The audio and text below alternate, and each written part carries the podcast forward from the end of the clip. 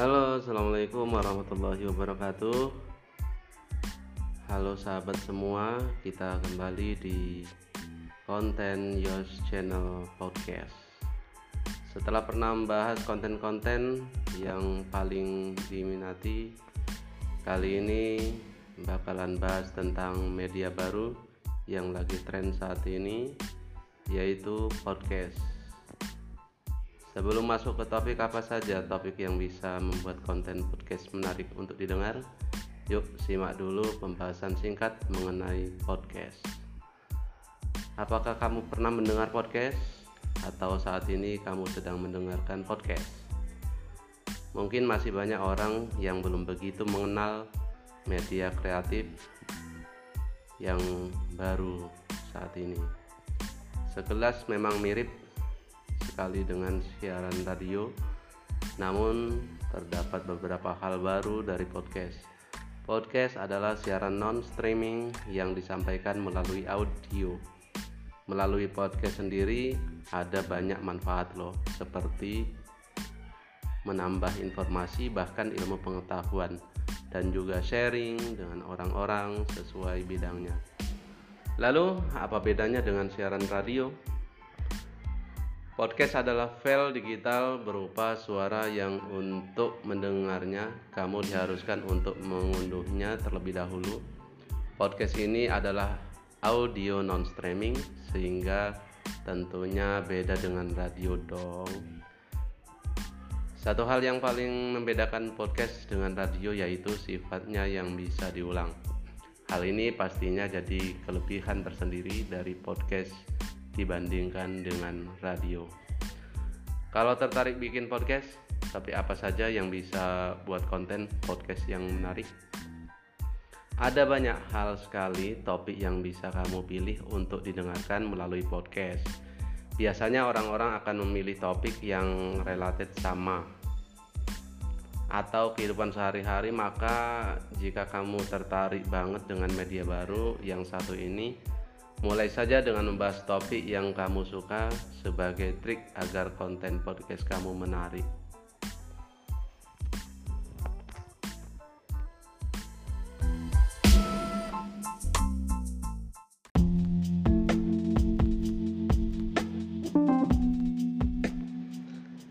Halo assalamualaikum warahmatullahi wabarakatuh Kembali bersama kami Yos Channel Podcast Kali ini yang akan kita bahas adalah berkenaan dengan sebuah topik konten uh, apa namanya podcast yang sangat menarik yang tentunya kita bisa jadikan kisah inspiratif buat kita semua tentunya.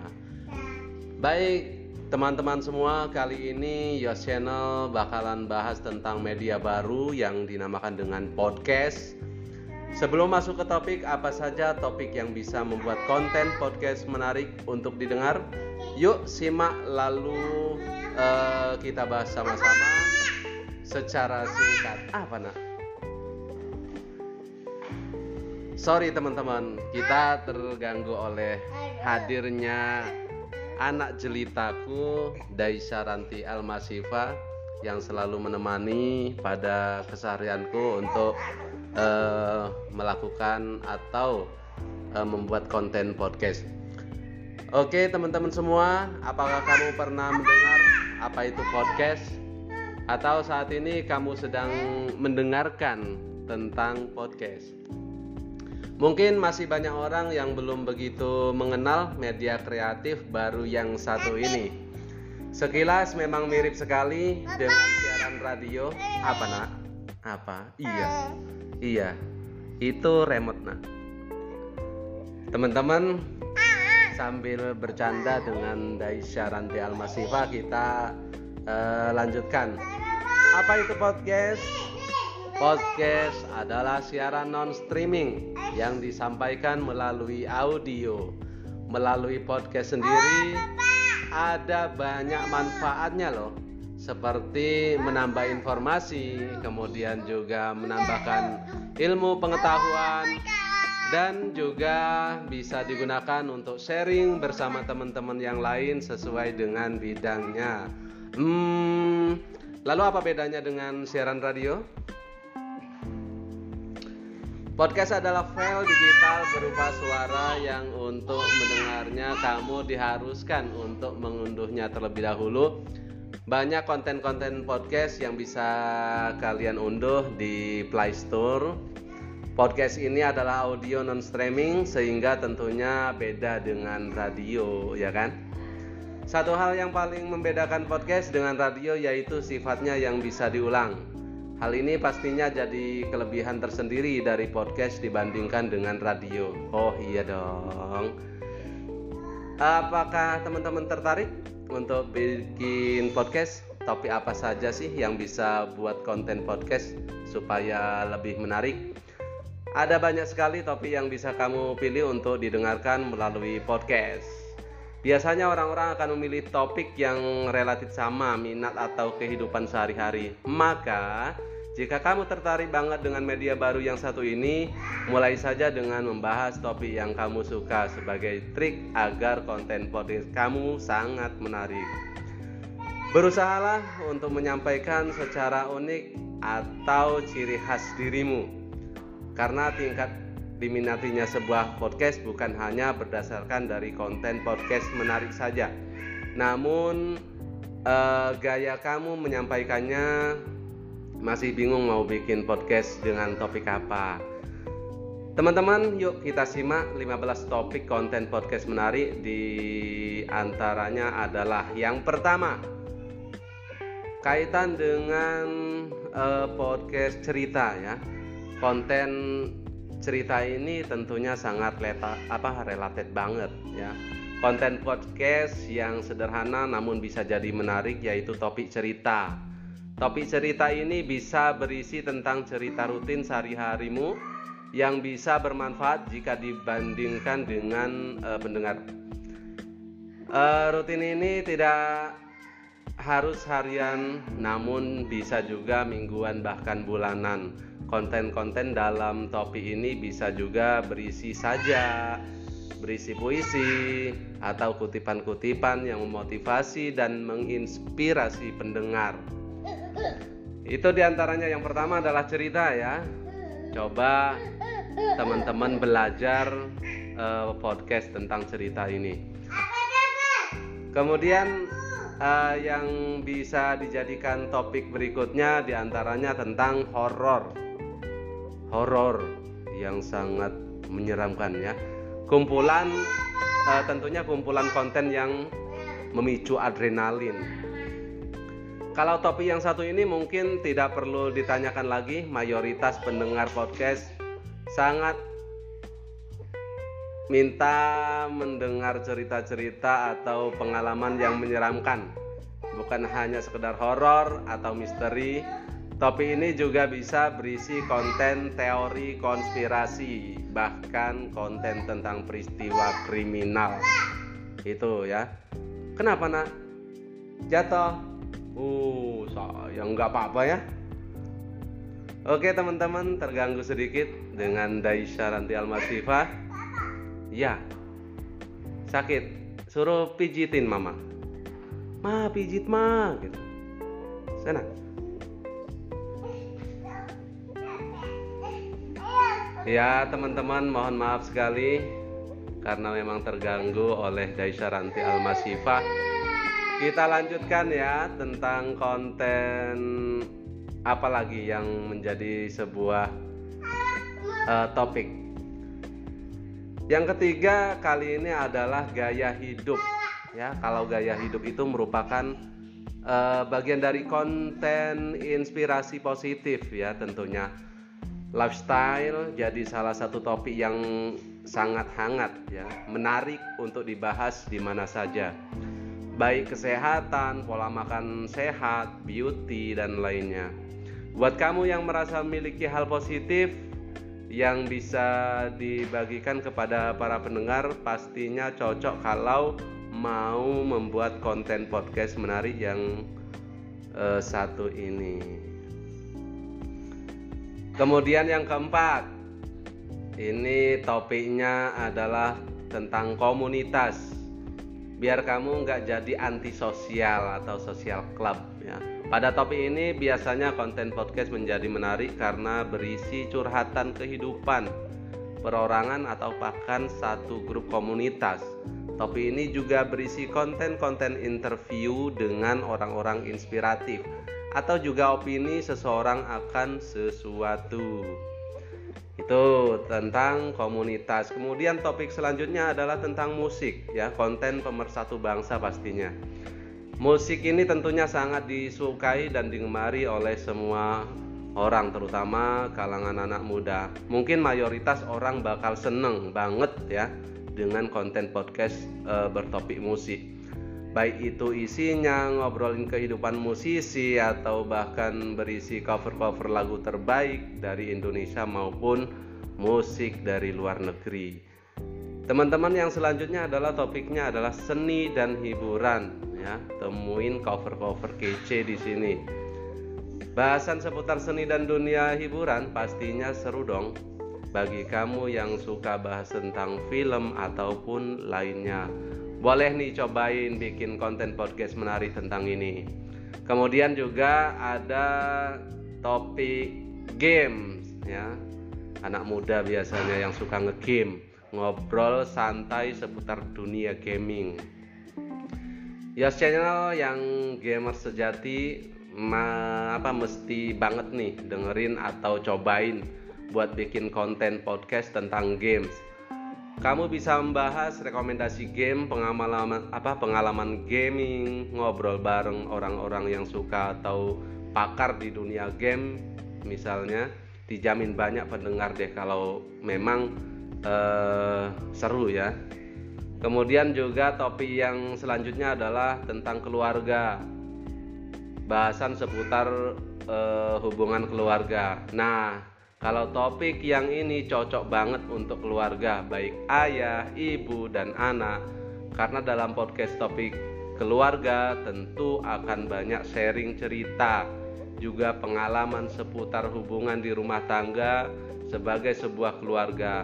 Konten untuk ibu dan anak juga pastinya menarik untuk dibahas di sini. Kemudian juga jangan lupa topik uh, tentang olahraga ya, wadah bahasan anak-anak sport ya yang suka berolahraga. Nggak jauh beda sama konten podcast gaming. Pada podcast bertopik olahraga ini kamu yang suka banget olahraga bakalan betah deh. Dengerin podcast jenis ini berjam-jam konten podcast menarik yang satu ini bisa jadi wadah pembahasan spot yang positif dan pastinya bermanfaat. Oke, teman-teman sekalian, kita lanjut ke topik berikutnya tentang eh, pengetahuan. Nah, kalau pengetahuan ini terutama ilmu edukasi yang berisi ya. Bahkan hanya seputar hiburan ya, guys, bukan hanya seputar hiburan maksudnya di dalam dunia podcast, kamu juga bisa menemukan konten berisi penuh edukasi. Orang-orang yang membuat podcast ini e, berharap jika bahasan mereka dapat menambah pengetahuan kamu dalam berbagai bidang, karena akan berisi obrolan-obrolan dengan pakar-pakar atau profesional di bidangnya. Baik, teman-teman semua, kalau memang sudah tertarik, mulailah untuk uh, podcast untuk bikin channel podcast nggak perlu bingung untuk cari peralatannya. Karena kamu bisa menemukan peralatan podcast terlengkap dan termurah tentunya menggunakan HP setelah punya HP langsung saja di download untuk podcastnya. Jadi nggak usah pusing ya zaman sekarang itu eh, HP bisa digunakan untuk berbagai macam hal terutama uh, membuat konten-konten kreatif dengan Anda melakukan podcast. Oke okay guys, itu saja uh, bahasan kali ini mudah-mudahan bermanfaat dan bagi teman-teman semua yang belum uh, mencoba mulailah dari sekarang supaya nanti bisa tertarik untuk uh, membuat konten podcast. Terima kasih. Sampai jumpa. Salam hangat terus ikut uh, dengan podcast Yos Channel. Wassalamualaikum warahmatullahi wabarakatuh.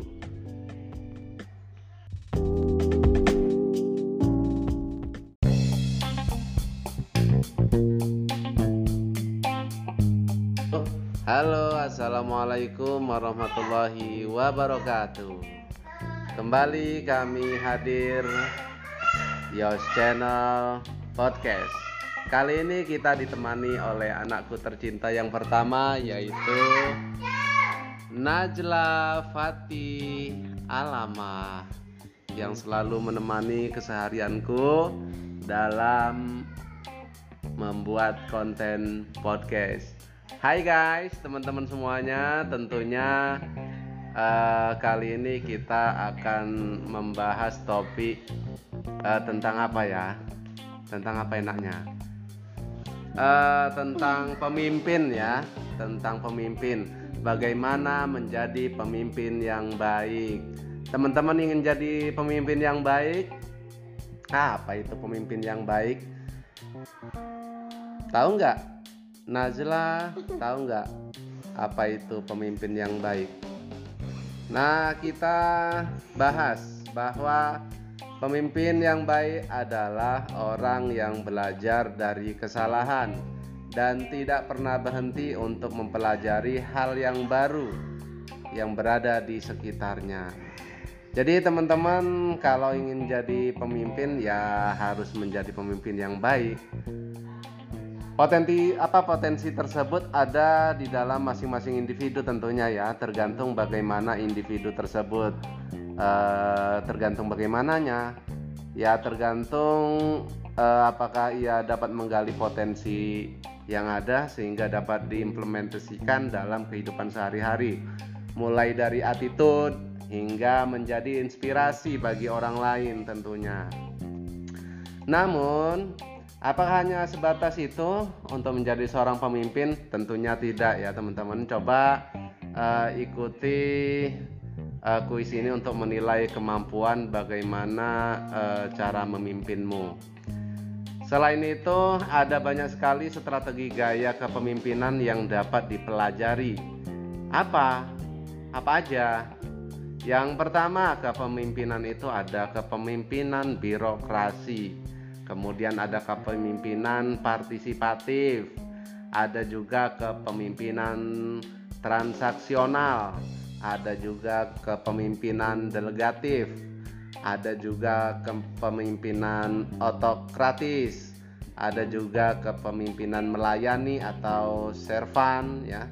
Kemudian ada kepemimpinan transformasional, dan yang terakhir adalah uh, kepemimpinan karismatik. Nah, dari kepemimpinan-kepemimpinan tersebut manakah gaya kepemimpinan yang selama ini Anda lakukan?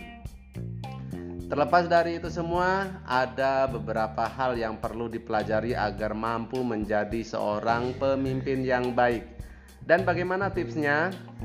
Tips menjadi seorang pemimpin yang baik bagi semua orang uh, tidak hanya karismatik ya seorang pemimpin dituntut untuk selalu belajar dan mampu menerapkan beberapa kriteria apa sajakah kriteria yang harus dimiliki oleh pemimpin yang baik yang pertama, pemimpin yang baik memiliki attitude yang tidak nyeleneh istilahnya ya. Menjadi seorang pemimpin itu artinya Anda akan menjadi seorang yang akan selalu berinteraksi dengan orang lain dengan berbagai karakteristik baik dalam pekerjaan maupun di luar pekerjaan. Satu penilaian yang paling penting dalam diri seorang pemimpin adalah tentang etikanya. Itulah kenapa sepintar apa pun pemimpin Anda tetap akan tidak terlihat sebagai pemimpin yang baik di mata orang lain jika etikanya selalu menyimpan dari adab yang berlaku dalam suatu organisasi, mulai dari kejujuran, perilaku, keberanian hingga responsibilitas. Itu ya. Kemudian yang kedua, pemimpin yang baik terbuka untuk mendengarkan masukan orang lain dan kritis. Tidak ada orang yang sempurna dalam dunia ini, begitu pula seorang pemimpin dalam setiap ide dan gagasan yang dikeluarkannya pasti memerlukan kritik dan saran dari orang lain. Untuk itulah, Anda harus selalu terbuka untuk setiap masukan yang diberikan dari orang lain. Namun, Bukan berarti setiap masukan harus diterima dengan mentah-mentah. Perlu proses yang dilakukan supaya masukan tersebut dapat dijadikan sebagai bahan yang dapat meningkatkan kualitas dari ide dan gagasan yang telah Anda komunikasikan. Semakin bagus ide Anda, semakin tinggi perusahaan memberikan kompetensi kompensasi kepada Anda. Yang ketiga, pemimpin yang baik memiliki hubungan dengan orang lain yang bersifat saling menguntungkan. Pikirkan kembali tentang bagaimana jalan terbaik untuk memiliki hubungan dengan orang lain yang bersifat saling menguntungkan. Karena orang lain akan selalu melihat apa manfaat yang dapat mereka dapatkan jika berada di bawah kepemimpinan Anda, entah dalam bentuk materi, ilmu, ataupun hal lain. Akan terasa sulit jika Anda selalu memberikan informasi mengenai ide dan gagasan kepada orang lain yang hanya akan menguntungkan diri Anda sendiri. Mungkin mereka akan menerimanya untuk sementara, tapi Anda tidak berhasil untuk menjadi pemimpin yang baik. Nah, yang keempat, pemimpin yang baik selalu belajar dari lingkungan sekitar. Menjadi seorang pemimpin tidak selalu harus memiliki jabatan. Hal itu dapat Anda dapatkan dari apa yang telah Anda berikan kepada kelompok Anda. Semuanya sanggup Anda raih karena mampu membaca lingkungan sekitar dengan baik dan telah berkomunikasi dengan baik bersama tim. Sehingga keberadaan Anda dapat menawarkan solusi terbaik dalam setiap pemecahan masalah itu ya teman-teman dan untuk yang kelima pemimpin yang baik memiliki wawasan luas dan tidak pernah berhenti belajar belajar belajar dan terus belajar ya Kemudian yang keenam, pemimpin yang baik terlihat menonjol daripada orang lain. Yang ketujuh, pemimpin yang baik tidak menutupi kesalahannya. Kemudian selanjutnya pemimpin yang baik tidak pernah lupa untuk memberikan apresiasi terhadap prestasi orang lain terutama eh, bawahan. Kemudian juga pemimpin yang baik memiliki kecerdasan emosional yang tinggi. Pemimpin juga eh, jarang terlihat ragu ya. Teman-teman semua, itulah uh, tentang pemimpin.